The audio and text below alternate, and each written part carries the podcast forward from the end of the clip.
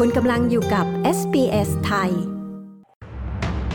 ตำรวจนิวเซาท์เวลส์อาจใช้อำนาจพิเศษจัดการปัญหาที่การประท้วงในซิดนีย์สุดสัปดาห์นี้ ออสเตรเลียหารือกับอียิปต์เพื่อหาทางอพยพชาวออสเตรเลียออกจากกาซา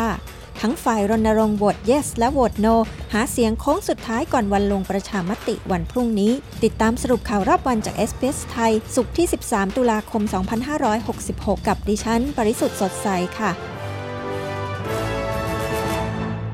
สมาชิกของชุมชนชาวปาเลสไตน์ในออสเตรเลียกล่าวว่า พวกเขาต้องการที่จะยังคงสามารถประท้วงได้อย่างสันติ เกี่ยวกับสิ่งที่เกิดขึ้นในฉนวนกาซาขณะที่ตำรวจนิวเซาท์เวลส์กำลังพิจารณาว่าอาจใช้สิ่งที่เรียกว่าอำนาจพิเศษในการตรวจค้นและควบคุม เพื่อจัดการกับปัญหาต่างๆ ที่อาจเกิดขึ้นในการประท้วง สนับสนุนชาวปาเลสไตน์ที่จะมีขึ้นในซิดนีย์สุดสัปดาห์นี้ตำรวจเรียกร้องให้ประชาชนอย่าเข้าร่วมการชุมนุมประท้วงที่จะมีขึ้นในวันอาทิตย์ที่ไฮด์พาร์คแม้ว่าผู้จัดประท้วงสัญญาว่าจะเป็นการรวมตัวอย่างสันติก็ตาม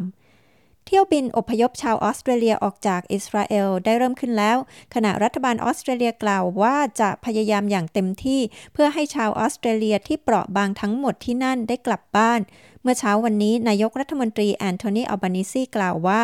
ขณะนี้มีชาวออสเตรเลียอย่างน้อย 19 คนที่ติดอยู่ในฉนวนกาซาและต้องการเดินทางออกจากที่นั่น ท่ามกลางการปิดล้อมไม่ให้ทรัพยากรที่สำคัญเข้าออกฉนวนกาซาและมีการทิ้งระเบิดทางอากาศอย่างางดุเดือดจากกองกำลังอิสราเอล ขณะนี้ไม่มีเส้นทางเข้าออกจากฉนวนกาซาสำหรับผู้ติดอยู่ที่นั่น เนื่องจากอิสราเอลและอียิปต์ได้ปิดพรมแดน แต่เพนนีวอง รัฐมนตรีด้านการต่างประเทศของออสเตรเลียกล่าวว่า รัฐบาลกำลังหารือกับอียิปต์เพื่อขอใช้เส้นทางที่ปลอดภัย ให้ชาวออสเตรเลียและคนอื่น ๆ ที่ติดอยู่ในฉนวนกาซาเดินทางออกมาได้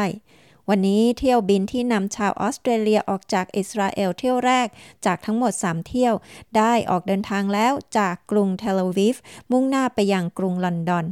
สำหรับประเทศไทยนั้นเที่ยวบินส่งคนไทยที่ได้รับบาดเจ็บจากสงคราม และหลบหนีจากพื้นที่อันตราย รวม 19 คนได้เดินทางออกจากอิสราเอลถึงประเทศไทยในเย็นวันนี้ โดยเป็นเที่ยวบินอพยพคนไทยจากอิสราเอลเที่ยวที่สอง ในโค้งสุดท้ายก่อนวันลงประชามติวันพรุ่งนี้ นายกรัฐมนตรีแอนโทนีอัลบานิซีเรียกร้องให้ชาวออสเตรเลียโหวต yes ในการลงประชามติ เรื่องคณะที่ปรึกษาเสียงชนพื้นเมืองต่อรัฐสภา หรือ Indigenous Voice to Parliament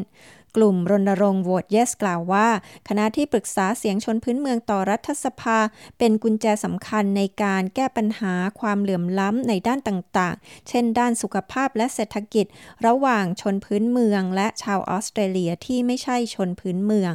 ด้านปีเตอร์ดัตทันผู้นำพักฝ่ายค้านกล่าวว่า หากผลการลงประชามติในวันพรุ่งนี้ออกมาว่า no ก็ไม่ได้หมายถึงการปฏิเสธความต้องการของชนพื้นเมืองของออสเตรเลีย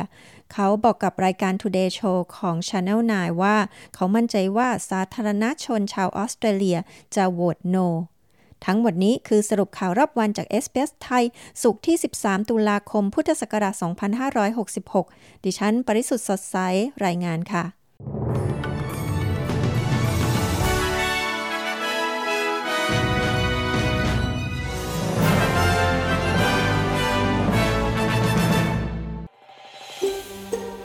ฟังเรื่องราวน่าสนใจแบบนี้อีกใช่ไหม ฟังได้ทาง Apple Podcast Google Podcast Spotify หรือที่อื่น ๆ ที่คุณฟัง podcast ของคุณ